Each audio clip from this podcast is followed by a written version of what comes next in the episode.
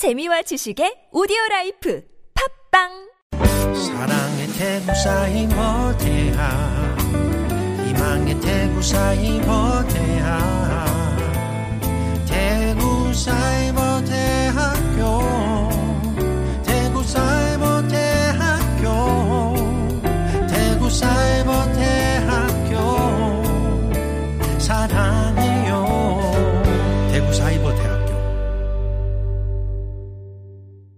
얘들아, TPOS 더맨 전기 면도기 구입했다며. 더맨 싸고 좋은 건 써봤으니 알 거다. 팁 하나 더 줄게. TPOS에는 무선 청소기가 있다. TPOS 디제로 D2. 이런 가성비 여태 없었던 물건이다. 차량 청소할 땐 무조건 디제로 D2 무선 청소기다. 또한 집안 구석구석 안 쓰이는 곳이 없다.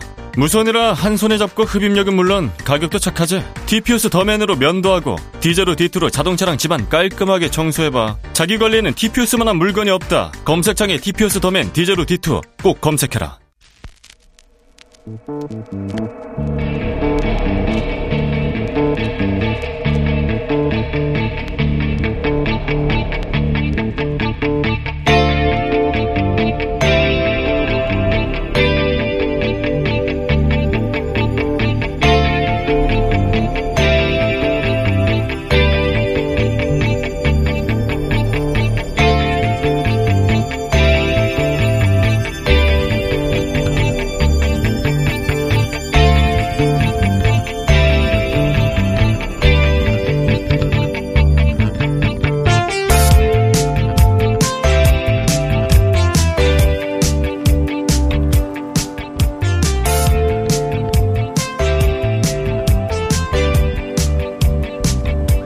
안녕하세요. 김호준입니다.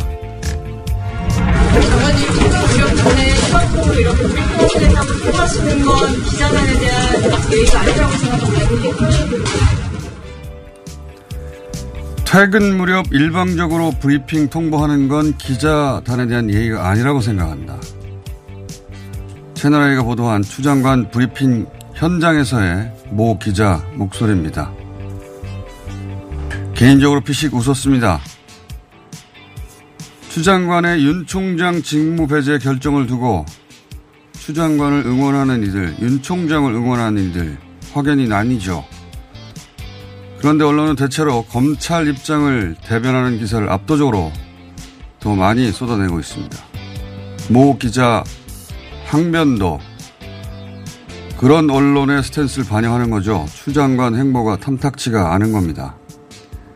살아있는 권력을 감시하는 게 기자의 역할이라서 그렇다고들 합니다. 그래요? 윤 총장은 죽은 권력인가요? 현직 검찰총장의 야권 잠재 대권 후보 지지율 1위인데 죽은 권력인가요? 아니잖아요.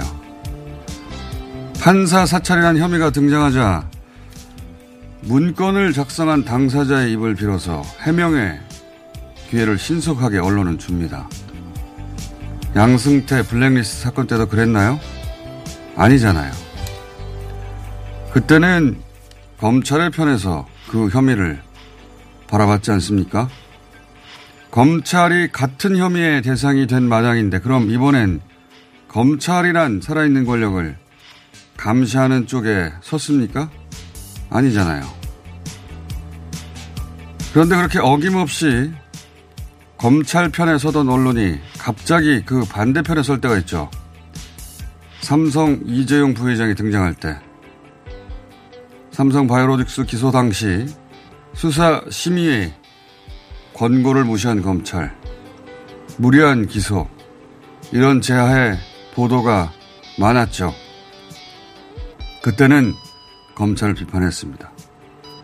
법무부 장관한테는 자신들에게 예의를 갖추라고 요구하더니 이재용 부회장한테는 자기들이 알아서 예의가 바른 언론. 그래서 피식한 겁니다. 김어준의 피식이었습니다.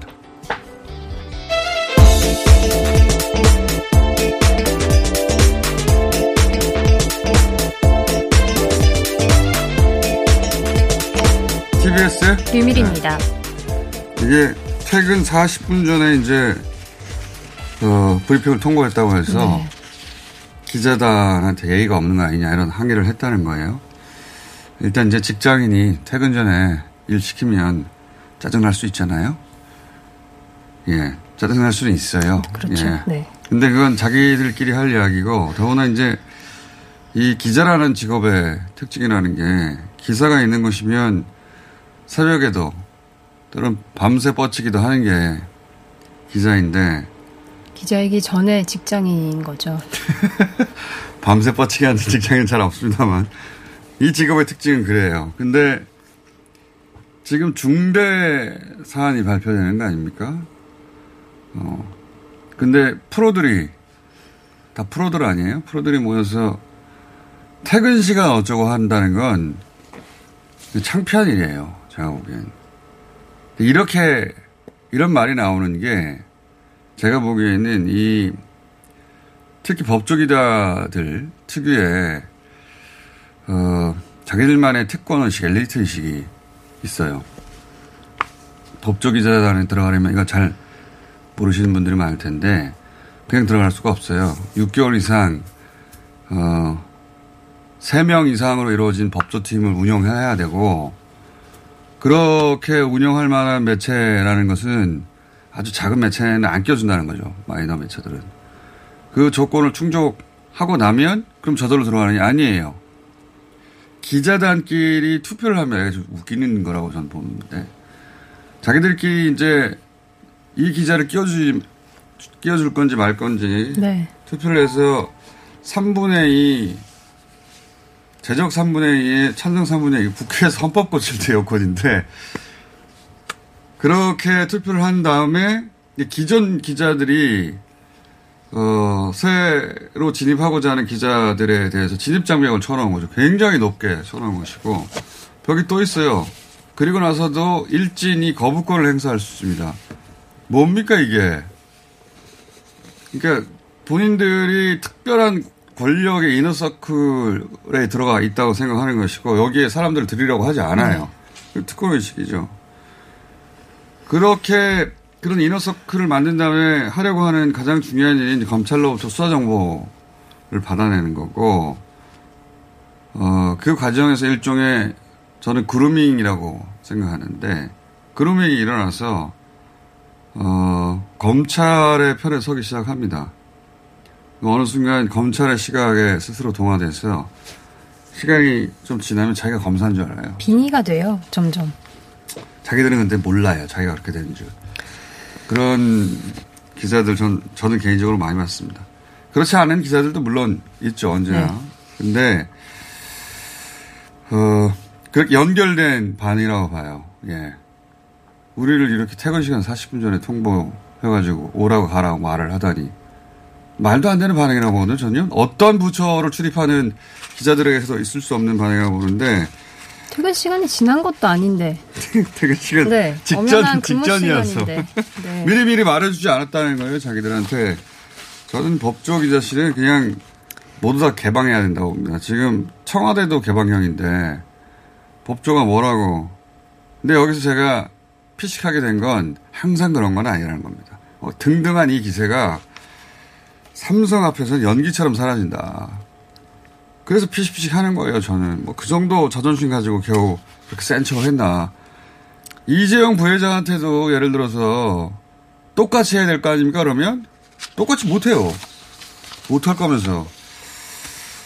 자, 코로나 상황이 예상, 예사롭지가 않아요. 이 네. 얘기부터 하고 정치 얘기 해야 되겠습니다. 일단 세계적으로 보면은 미국이라든지 유럽 국가들은 어제와 크게 뭐 다르지 않습니다. 미국 17만 명, 이탈리아 2만 3천 명 수준으로 비슷하고 일본은 이제 다시 조금 더 올라가고 있습니다. 2천 명대 수준입니다. 다른 나라를 지금 볼 때가 아니고 네, 우리나라 어제 363명 국내로만 이렇게 바- 확진이 어, 확진 판정을 받았는데 오늘 좀 확진자 수가 확 늘어날 것으로 보입니다. 오늘은 500명 가까이 될 것 같은데 네. 이게 어떻게 그렇게 사실 숫자가 크게 튄 거거든요. 500명대라고 하면 어 1차 이후에 2차도 500명이 한 번인가 두 번된 네. 이후로는 없었는데 이게 보니까 수십 명대의 집단 감염이 여러 건이 동시에 나왔어요. 네, 일단 가장 큰 거는 연천에는 육군 오사단 신교대에서 60명의 네. 확진자가 어제 나왔고 누적으로는 70명 가까이 되고 있습니다. 그리고 강서구에 있는 댄스 에어로빅 교습소에서 42명이 어제 나왔고 누적으로는 52명입니다. 이분 여기서는 지금 강사가 최초로 확진 받았다고 하는데 그리고 또 한 가지 좀 큰 집단 감염이 진주에서 이통장 연수가 있어서 여기 에 갔다 오신 분들이 현재까지 누적으로 33명 확진 판정을 받았습니다. 아, 여기만 해도 거의 하루 만에 150명 가까이. 네. 그러니까 이분들이 빠지면 아마 어, 뭐 어제하고 거의 비슷했을 것 같은데 맞습니다.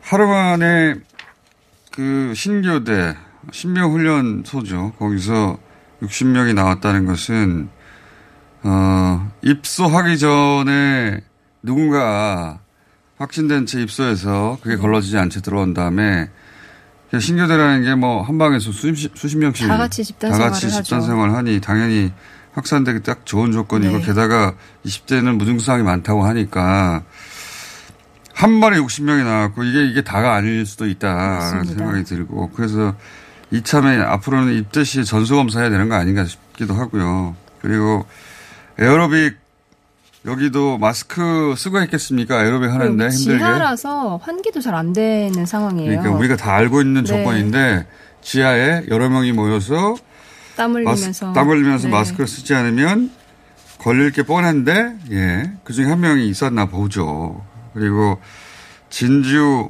이장 통장, 이 부분은 이제 진주시장이 비판을 받고 있어요. 이 시국에 이장 통장을 모아가지고 제주도 연수를 갔었어야 했느냐. 거기서 이제 대거 확진되고 있거든요. 네. 그리고 접촉자 동선이 겹치는데 그 자가격리 기간에 아, 브리핑을 하고 나와서 그것도 또 비판을 받고 있습니다. 그러니까 이게 이제 몇 가지가 겹친 것 같아요. 하나는 20, 30대 확진자가 많다고 하는데, 그러니까 무증상, 증상이 없는 줄 알고 스스로도 그렇죠. 예, 무증상 상태인 것으로 퍼뜨리는 들어갔죠.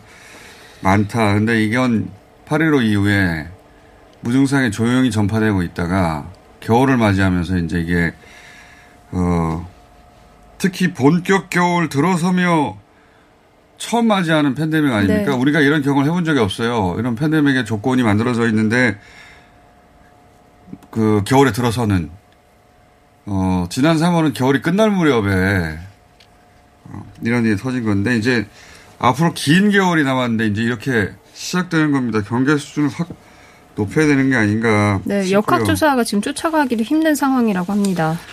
그 미국 같은 나라가 20만 명 나오고 유럽에서 뭐 거의 모든 나라가 만 명 이상 나오는 이유가 우리는 그나마 이걸 그동안 철저하게 잘 잡아왔기 때문에 몇백 명, 예. 몇백 명 수준이긴 한데 이것도 자칫 잘못하면 천 명대로 올라갈 수 있을 그런 계절적 특징이나 전파의 특징이 아닌가 싶어서 이건 또 걱정이 됩니다. 이건 전문가들하고 또 얘기를 해봐야 될 사안인 것 같고 하여튼 지금 상황은 500명이 넘어갈 것 네, 같다. 오늘은 근데 그게 그렇습니다. 한 4, 50명 덩어리가 한 세 덩어리가 크게 터졌다. 이렇게 알려드리고 자 국내 정치는 뭐 다른 건 많은데 해설할 것은 결국은 이제 윤 총장 직무정지건이에요. 네. 예, 이 관련해가지고 큰 뉴스 몇 가지만 짚고 바로 입으로 넘어가야 되겠습니다. 네, 일단 어제 대검 감찰부가 대검 그 수사정책 정보관실을 압수수색했습니다. 영장이 바로 나왔어요. 예. 어, 영장 판사가 혐의가 소명됐다고 보고 네. 판- 영장을 냈다고 하고 그런 일이 있었고 또 그런데 그것에 대해서 이제 그 문건을 작성했던 해당 검사 성상욱 의정부지검 고양지청 형사 2부장이죠. 해당 문건이 그 주요 사건 공판을 담당하는 공판 검사들이 공소유지를 원활하게 하는데 도움을 주는 자료다라면서 문제가 없다는 취지의 입장을 밝혔습니다. 음. 본인이 이제 작성 당사자니까 문제가 없다는 네. 취지로 뉴스가 나왔고 이제 그걸 보고 또 현직 판사가 또 반, 반박을 했죠. 네, 그거 가지고 뭐 판사는 바보냐, 윤 청장을 고발해야 된다 이렇게도 주장을 하기도 했습니다. 그래서 이제 법무부가 지켜보다가 또 입장을 냈어요. 네, 판사 그 사찰 문건에 대해서 거기에 그 언론을 통해서 뭐 공개됐던 정보가 아닌 개인 정보들이 포함돼 있다 이렇게 또 밝혔습니다. 그 왜 이런 얘기가 나왔냐면 어 문건을 작성했던 해당 검사가 이건 이제 공개된 자료들을 수집했을 뿐이다라는 취지로 얘기를 했기 때문에 법무부는 그건 아니다라고 이제 다시 반박을 한 것이고 이렇게 물려 돌아가고 있는 겁니다. 정리하면 어, 사찰 문건이 아니다. 네. 공소 유지를 돕기 위한 참고 자료다. 작성 당사자의 변입니다. 그러자 현직 판사가 어, 증거로 재판해야 하는 것이지 재판부 성향을 이용해서 어떻게 유죄 판결을 받으러 가느냐 고발해야 된다. 그 법무부는 거기서 이제 어, 수사정보 정책관실이라는 것이 판사 성향 정보를 수집하는 것이 아니다. 이렇게 입장들이 나온 것이고 이게 문제가 되는 이유를 다시 한번 설명하자면 어제도 잠깐 얘기했지만 이 문건이 있는데 저희는 본 적이 없습니다. 아직 예, 법무부에서 확보했나 보죠. 거기에 특정 판사를 지목해서 행정처 16년도 2016년도를 의미하는 겁니다. 무리 야기 법관 리스트에 포함 이런 식의 문장이 있었나 봐요. 2016년도 무리 야기 법관이라는 용어가 양승태 블랙리스트 사건 때 그 문건을 의미하는 거거든요. 그때 문건이 무리를 야기한 법관이라고 네. 해서 그 리스트를 만든 건데 그 리스트에 포함됐다라고 어, 이 문건에 문장이 있다면 그 리스트를 봤다는 얘기잖아요. 그러니까 양승태 블랙리스트 사건 때 압수수색한 문건을 검찰이 거꾸로 활용했다라는 그렇죠. 그렇게 추정이 가능한 문건 문건 아닙니까? 예. 근데 이제 당사자는 자신이 본 게 아니다 들은 거다라고 해명하고 있어요. 예. 물론 뭐 그게 사실일 수도 있고 아닐 수도 있는데 궁색한 면이 있죠.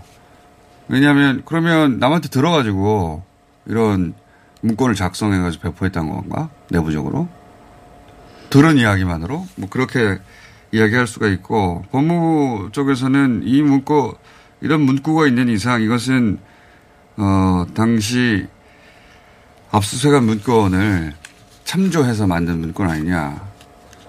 그렇게 그 문건을 활용했다고 하면 이건 이제 형사사건이 되는 거거든요. 내부 징계가 아니라. 그런 차원의 일들이 벌어지고 있는 겁니다. 예. 그런 차원의 일들이 벌어지고 있다. 네, 그리고 어제 그 법무부 심재철 검찰국장이 어, 당시 그 재판부 사찰 문건에 대해서 별다른 문제를 지적하지 않았다라는 보도가 있었는데 이에 대해서 문건을 보고받고 크게 화를 냈다라는 입장문을 또 아, 밝히기도 이게 무슨. 얘기냐면 본인이 이제 어, 그 책임 선상에 있는 네. 사람인데 나는 그 문건을 보고 어, 승인하지 않았다. 이거 문건 문제가 있다고 판단을 네, 했고. 배포하면 안 된다라고 했다는 말입니다. 자, 오늘 여기까지 해야 되겠습니다. 바로 이어서 이 사안을 저희가 전문가들과 다뤄보겠습니다. TBS의 류밀이었습니다. 박지희 씨, 코업이 또 완판됐네? 재구매가 많아서 그런 것 같아요. 먹어보면 아침이 다르다고 하잖아요. 오빠들은 어때? 아홉 가지 멀티비타민에 페루산 마카가 콜라보돼서 그런지 아침 활력이 달라. 코업 진짜 좋아. 나는 먹은 날과 안 먹은 날 차이가 확 나더라고. 코업 안 먹으면 너무 불안해. 팟캐스트 유일! 멀티비타민과 페루산 마카의 환상적인 콜라보. 검색창에 코어업 검색하세요. 긁지 말고 뿌리세요 글루타셀 아직도 무작정 긁고 계신가요? 밤마다 긁어대는 아이 때문에 지금도 고민 중이신가요? 건조하고 가려울 때는 긁지 말고 업그레이드된 글루타셀 스프레이를 뿌려보세요. 전국에 있는 글루타셀 취급 약국이나 인터넷에서 특허받은 글루타셀 신제품을 만나실 수 있습니다. 긁지 말고 뿌리세요 글루타셀 노후경유차가 뿜어내는 오염물질로 겨울철 미세먼지가 더욱 나빠진다는 사실 알고 계셨나요? 미세먼지 계절관리제가 시행되는 12월부터 3월까지 서울 시내에서는 저공해 조치를 하지 않은 배출가스 5등급 차량을 운행할 수 없으며 위반 시 과태료 10만 원이 부과됩니다. 서울시에서는 노후 차량의 조기 폐차 보조금과 매연 저감 장치 부착비를 지원하고 있으니 서둘러 신청해 주세요. 자세한 사항은 120 다산 콜센터로 문의하세요. 이 캠페인은 TBS와 서울특별시가 함께합니다. 대장세라 대장세라 대장사랑 미국 대장사랑 대장사랑 대장사랑 장실 장실 굿모닝 화장실 바나 바나 굿모닝 바나나 앉자마자 밀려오는 배출의 카타르시스. 힘주지 마세요. 대장이 양보하세요. 앉자마자 밀려오는 그 부드러운 미궁 대장사랑.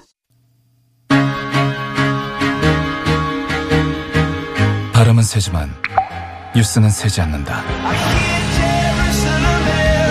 김어준의 뉴스공장.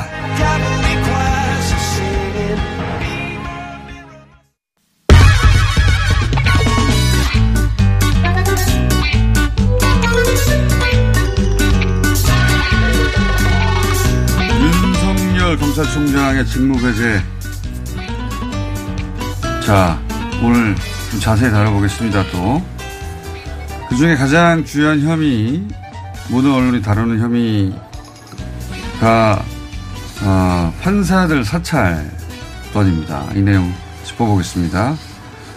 해서 오늘은 특별히 오랜만에 판사 출신 석여 변호사 모셨고요. 안녕하십니까. 안녕하세요. 안녕하십니까. 네, 오랜만에 나오셨습니다. 신장식 변호사 모셨고요. 변호사만 쭉 한 신장식입니다. 네, 양재열 변호사는 여차저차해서 전화 연결 상태입니다. 안녕하십니까? 네, 안녕하세요. 예. 제가 말을 안 시키더라도 끝까지 전화 끊지 마시고요. 예. 네, 알겠습니다. 한 번 더 말을 시키지 않고 끝낼 수도 있습니다. 정말 끼어들게요. 그리고, 어, 장용진 기자 나오셨습니다. 예, 안녕하십니까.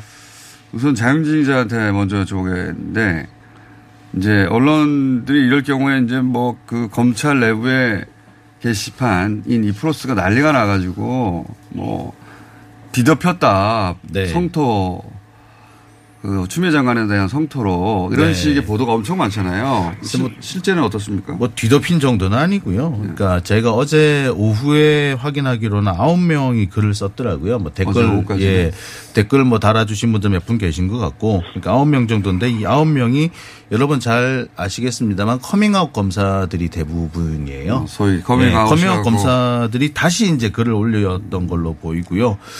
어, 이제 그 여기에서 이제 전국 뭐 일부 검찰청에서 평검사 회의가 열렸다 혹은 더 열릴 거다라는 얘기가 있는데 이제 뭐 열린 곳도 있는 것으로 알고 있습니다만 네, 두 군데 열렸고요. 예. 오늘 열 군데 열릴 거다 이렇게 예고돼 있긴 합니다. 자, 그 정도 상황이고 어제 방송 이후에 이제 새로 벌어진 일은 어, 대검 수사 정책 정보관실 지금은 이제. 수사 정보 담당관실로 바뀌었죠. 예. 네, 어. 이게 이제 옛날에 이제 범죄 정보 기획관실 범정이라고 불렀던 범정이라고 그랬죠. 예.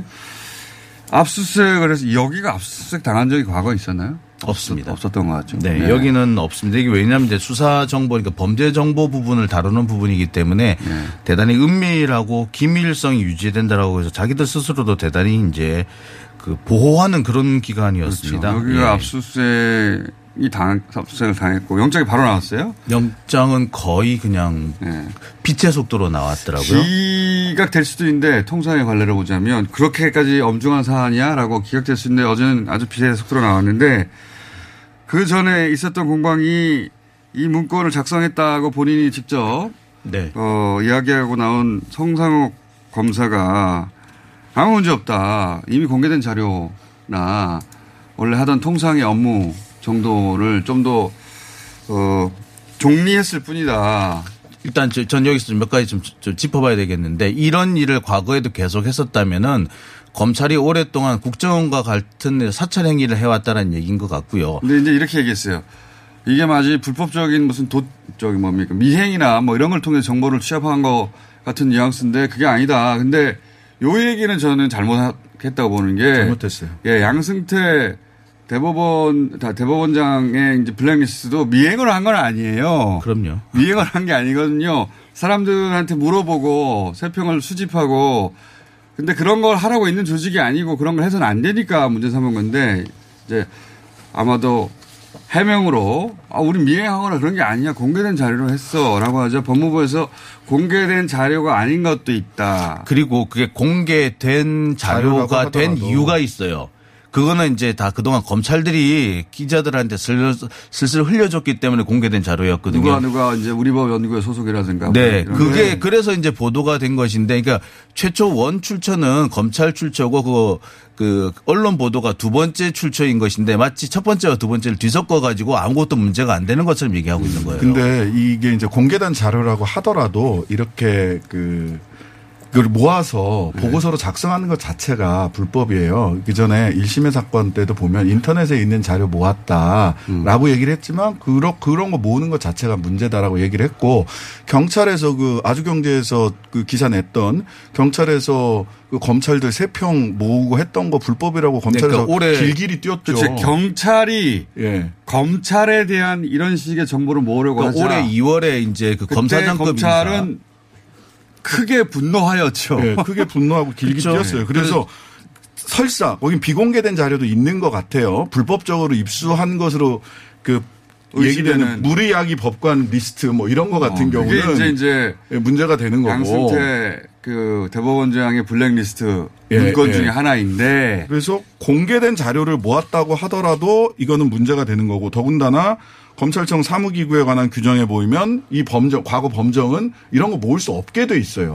수사 자료만 모으게 돼 네. 그거 하라고 있거든요. 있는 것이 아니다. 예, 이게 그렇죠. 문제 제기이기도 한데 설사 공개된 자료라 하더라도 그거 하라고 있는 조직이 아닌데 왜 그걸 했어? 예. 그런 얘기인데 자 여기서 이제 조용히 앉아 계신 거기다가 1년 만에 나왔더니 지금 적응이 잘 안 되고 있습니다.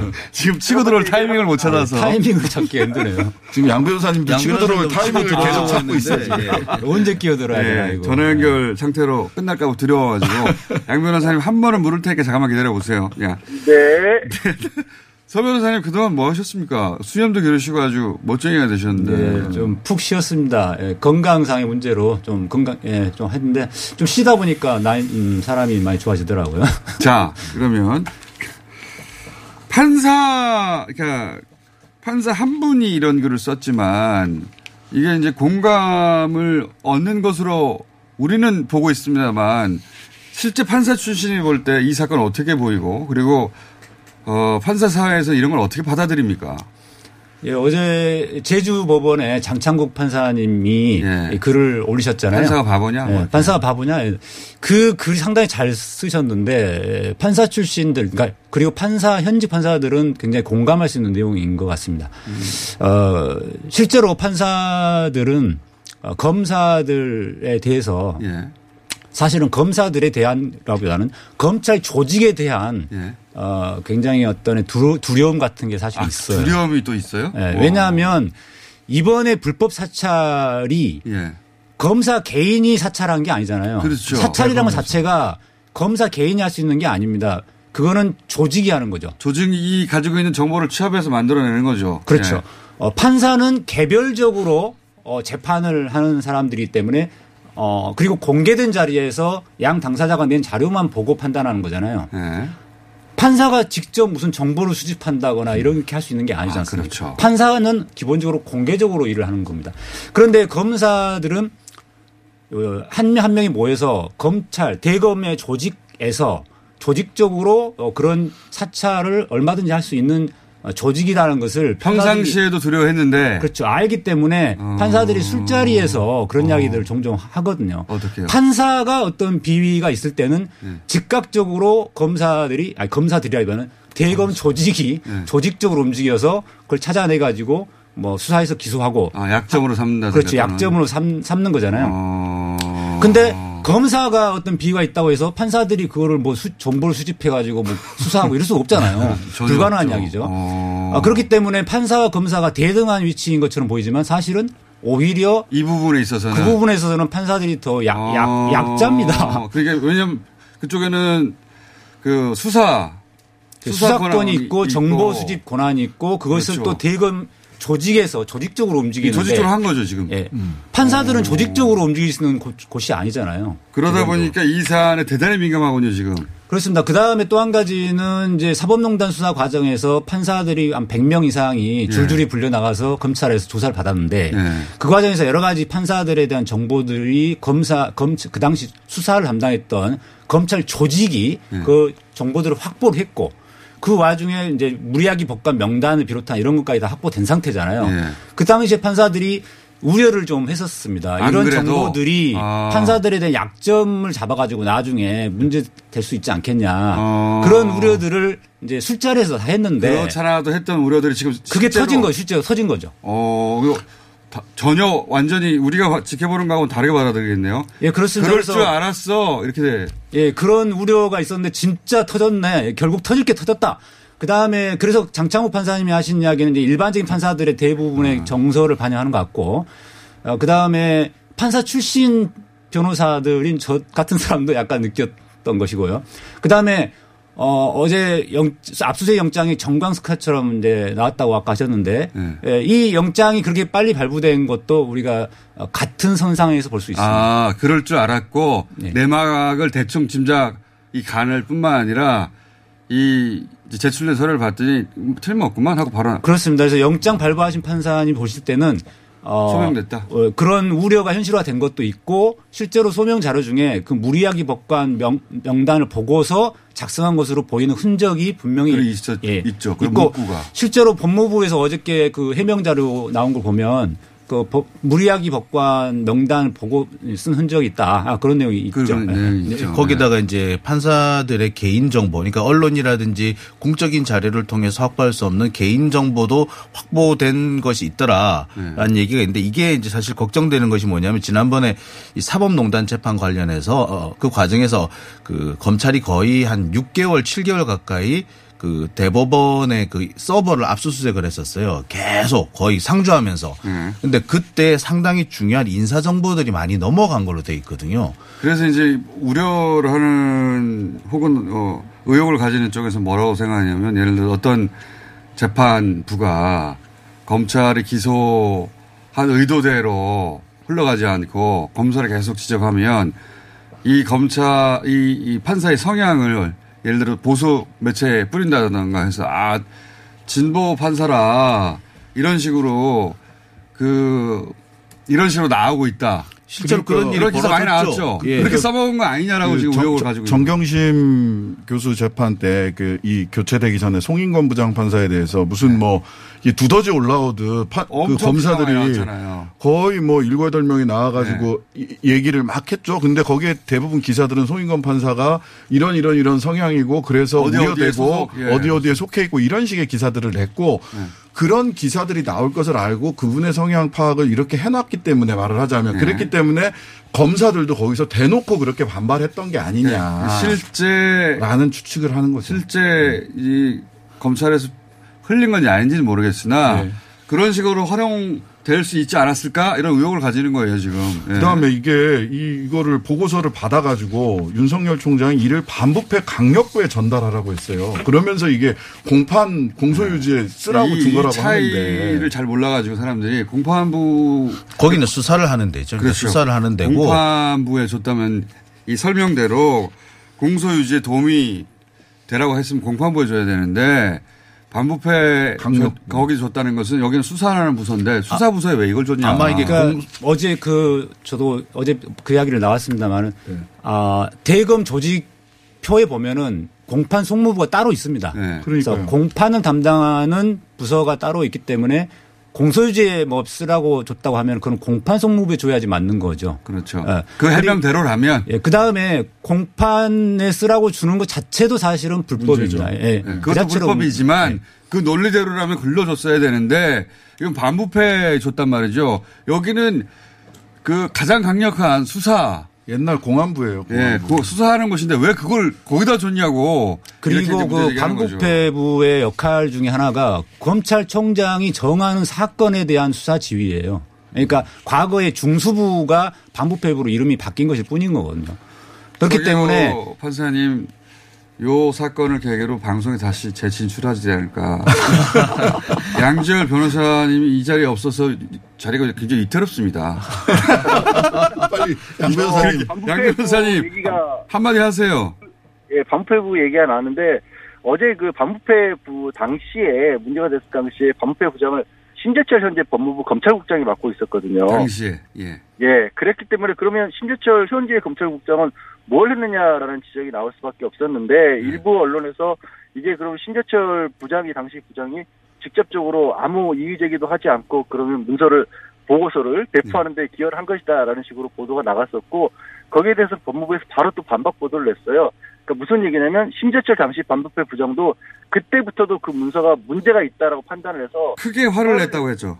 예, 크게 화를 냈고 공판부에 전달되는 걸 막았다는 겁니다. 네, 일선 공판 검사에게 이 문건을 배포하지 못하도록 자신이 막았다. 네, 네. 예, 그렇습니다. 네. 그러면 이건 무슨 얘기냐면 그냥 보고서 자체를 봤었을 때도 불법성의 소지가 보인다라는 얘기잖아요. 예, 그때 당시 그렇기 때문에 예, 이미 그때 당시에 그래서 지금 이게 그걸 만들었다는 분이 이건 전혀 문제가 될 수 없다는 얘기하고 벌써부터 검찰 내부에서도 이미 만든 사람은 문제가 없다고 거죠. 지금 해명을 어제 검찰 내부 게시판에 했는데 그걸 보고라인이 있었던 그 심재철. 예, 심재철 현 검찰국장은 무슨 소리야 나는 그거 이거 큰 문제가 있다고 그때 이미 지적을 했는데 예, 나하고 그러니까 이제 검찰 내부에서 입장이 충돌하고 있는 상황입니다. 그렇죠. 그걸 확보한 추미애 장관으로서는 이거는 유법이라고 판단을 했고 그러면 이걸 발표 과정에서는 이 직접적으로 검찰총장에 대한 징계 사유로 삼았지만 이후에는 이걸 그럼 누가 만들었느냐까지 추적을 하겠다라고 해서 어제 이제 아, 압수수색을 이런 거죠. 양지열 변호사님 할 건 하셨고요. 네? 그러니까요.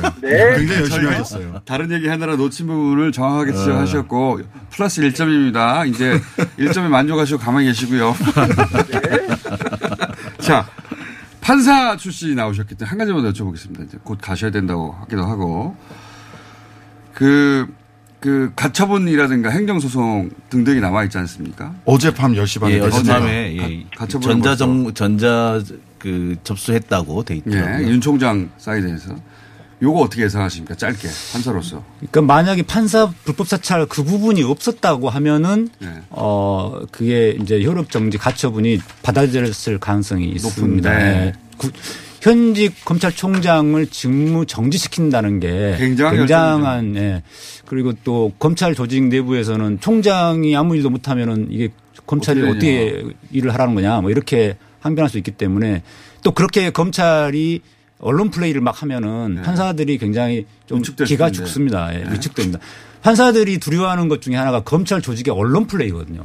그왜 판사들은 언론 플레이 못하니까. 네, 언론 판사들은 잘 아- 못하기도 하고 네. 또 스타일들이 대부분 점잖은 스타일이기도 하고 스타일. 또 자기 판사들의 성향이나 뭐 이런 것들이 뭐 언론에 나오는 것 자체를 굉장히 안 좋아해요. 불편해 합니다. 네. 그런데 검찰에서 이렇게 언론 플레이를 통해서 빵빵 터트리면은 굉장히 판사들이 위축됩니다. 아. 그렇기 때문에 보통은 검찰총장을 직무 정지시키는 게 굉장히 어렵지만. 좀 불편하고 말- 문제가 좀 된다 그래가지고 판사들이 그거를 받아들일 가능성이 많은데 이 사건을 담당하는 판사 입장에서 볼 때 판사 불법 사찰 문건이 났다. 이거는 너무 좀 심하다고 보- 봐서 아, 그래서 기각될 뭐 기각할 수도 있, 지만 아직은 결과는 할수 모르겠다. 없죠. 예. 아, 그것이 중요한 변수가 될 것이다라고 네. 보시는 거군요. 판사들을 굉장히 자극하는 내용인 건 확실합니다. 자, 오늘 여기까지 하고 서기 변호사님 그러니까 특별히 하시는 일이 하시는 방송이 있는 건 아니지 않습니까, 그죠? 예. 이제 부르면 나와야죠. 자,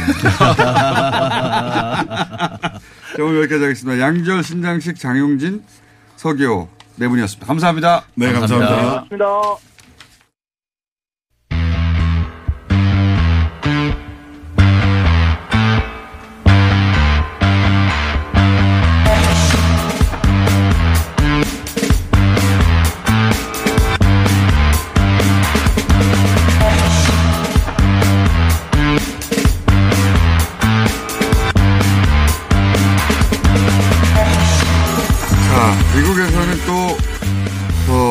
바이든 사실상 당선자의 정권 인수 작업이 진행이 되고 있습니다. 근데 그 중에서 우리 이목을 가장 끄는 것은 이제 외교 안보팀이 어떻게 구성이 되느냐. 외교 안보팀의 이름들이 나오기 시작했어요. 해서 저희가 국립외교원 김준영 원장님 모셨습니다. 네, 안녕하십니까. 또 원장님이 전문 분이 아니겠습니까? 트럼프 대통령은 사실 전문 분야가 아니었고 누구의 전문 분야도, 분야도 아니었기 때문에 어 뭐랄까요 심리학적 분석을 그때 대부분 그렇죠. 외교적 분석이 네, 아니라 네, 네. 이번에는 이제 어 바이든 사실상 당선자 역시 이제 외교통으로 어 정치를 했고 정통 라인에서 지금 나오고 있는 거죠? 네, 맞습니다. 예, 그 수십 년 갇혀 일하던 사람들이 그러니까요. 발탁이 됐으니까요. 자, 국무장관, 우리로 치면 외교부 장관, 그리고 국가안보부장관 네. 두 사람이 핵심 축인데 네, 맞습니다. 두 사람이 내정이 됐다는 거 아닙니까? 네, 네. 토니 블링컨, 제이크 설리번. 자, 이제 이 사람, 우리 언론이 이제 이런 사람들 나오면 과거 했던 발언들 중에 북한과 관련된 발언을 딱 따가지고, 아, 어떤 무슨, 무슨 무슨 파다, 어, 대화파다 아니다, 이렇게 분석들 하는데, 어, 이 직업의 신. 외교관들의 성향을 분석하고, 어, 그들의 앞으로 행보를 추정하고 이런 게 직업이신 원장님 오시기에는 일단 언론이 그렇게 분석하는 게 맞는 분석 틀입니까? 제가 전화를 뭐 여러 차례 받아서 이 발언들을 저한테 얘기하면서 강경파가 됐는데 우리가 기대하는 바이든의 어떤 대화 협상 같은 기조가 꺾이는 게 아닌가라는 질문을 제일 많이 받았을 때 제가 절대로 그렇게 보도하지 마라 아니다 그렇게 보면 사실상 북한에 대한 불신이라든지 이런 것들은 거의 100% 그럼 다 강경파다. 그렇죠. 미국 미국에서는 그 여야 할 거 없이 민주공화 할 기본적으로 없이 불신을 하고 있고 그다음에 북한 악마 아닙니까? 이들이 네. 했던 발언이 주로 트럼프 대통령이 만났을 때. 네. 그러니까 이게 그 미국에서 보면 그들 보는 북한 지도자를 아무 성과 없이 만나는 거에 대한 비판이고 야당에서 독하게 얘기한 것들을 그렇죠. 뽑으면 그렇죠. 당연히 강경파지만 기본적으로 이들은 협상파입니다. 협상파고. 음, 이두 사람은 기본적으로 협상파다. 그러니까 민주당 자체가 그러니까 제재만 제재를 보는 것도 다른데요. 음. 제재를 하는 이유가 수단입니다. 재단을 제재를 통해서 협상장에 끌어내고 협상장에서 유리한 위치를 차지하기 위해서 수단으로 쓰는 거지. 제재를 통해서 붕괴한다는 음. 그런 입장과는 전혀 상반되는 거죠. 그게 이제 그, 어, 네오콘하고는 차이인 거죠. 차이가 있는 어, 거고요. 네오콘은, 어, 붕괴시키려고 하는 거죠, 결국은. 그렇죠. 예. 그래서 제재 만능주의고 조금만 더 밀면 예. 무너진다는 계속 그런 신화에 사로잡혀 있는 사람들이지만 그래서 그 사람들 그, 코털로 유명한 그분이 계속 그 주의자죠. 예, 그렇죠. 예.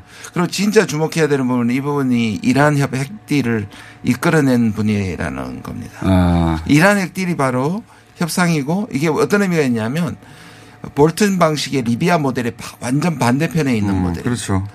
근데 이거는 소위 말하는 mini deal, small deal, 중간 deal을 인정할 수 있다는 겁니다. 음. 그러니까 왜냐하면 그게 이제 트럼프한테 집권 당시에 비난, 비난을 받았던 게 이란 핵협정도 미완성이다. 이러면 이란한테 계속 핵을 가질 수 있도록 여지를 열어준다는 주는 거예요. 것이다. 근데 그때는 뭐냐면 일단 신뢰를 회복할 동안에 서로 인센티브를 주고받아서 음. 협상장을 하게 하고 네. 그 종국의 비핵화로 간다는 일종의 어, 단계론이다. 이 단계론은 북한한테 상당히 구매 에, 구미가 아, 당길 수 구미가. 당길 수 있고요.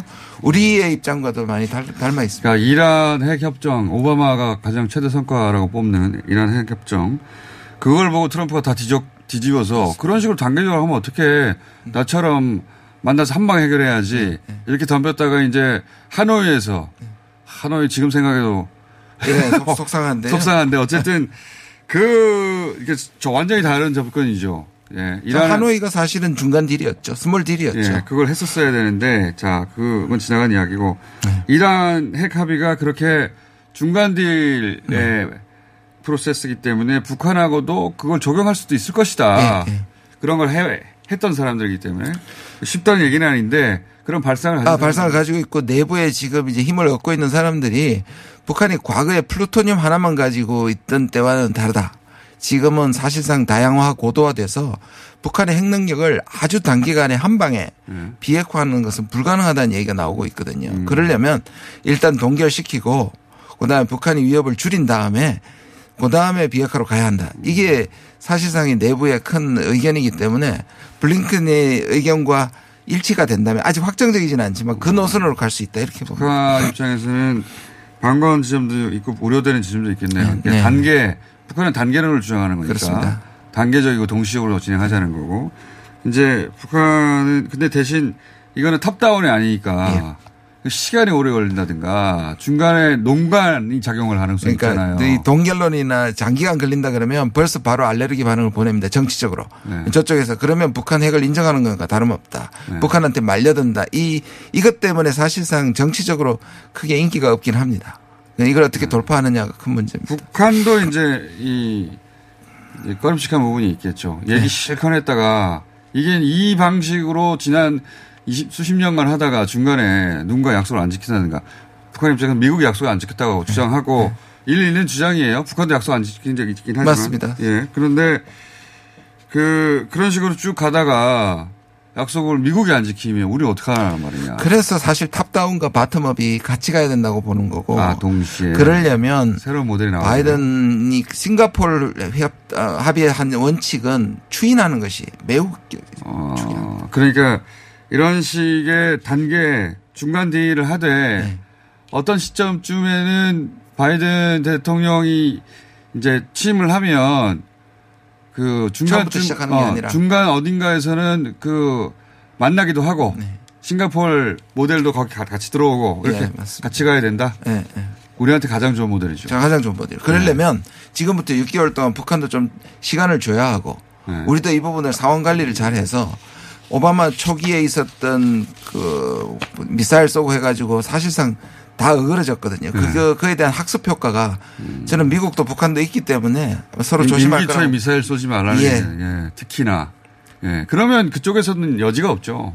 그렇죠. 선택의 여지가 네, 강경일변으로 갈 수밖에 없는데 자 기본 그 저기 원장님의 인식은 이 사람들은 기본적으로 협상파기 때문에. 예. 예, 협상파기 때문에 그리고 이란 핵 협정이 중간deal이기 때문에 그런 모델 적용 가능할 것이다. 그리고 트럼프 때 top-down 일부를 또 적용 가능하면 가장 좋은데 거기까지 조- 좋은 소식입니다. 근데 이제 우리 언론은 이제 정박, 박정현 이러면서 이제 실무자로 담당관 뭐 이런 식으로 거론되는 분이 있어요. 정박. 한국계라서 우리 언론이 주목하는 것 같은데 이분은 강경판입니다. 개인적으로 잘 압니다. 예. 그리고 음, CIA에서 이제 정보 분석을 하던 분이고요. 예. 그리고 그 대체로 그 한국 북한을 연구하는 사람들이 북한을 믿지 않죠. 그래서 강경파가 많습니다. 이분은 강경파가 맞잖아요. 어, 이미 강경파로 알려져 있고요. 어. 근데 문제는 뭐냐면 상황이 나빠지면 이분들이 힘을 얻습니다. 그러니까 아까 상황이 나빠지면 힘을 얻습니다. 힘을 얻으면 안 된다는 전제. 이분은 강경파가 맞죠. 네, 이분은 우리가 흔히 아는 바로 강경파입니다. 오늘 여기까지 짚고 이제 원장님 나올 시간이 됐네요. 앞으로 자주. 김, 김준영 원장이었습니다. 감사합니다. 감사합니다.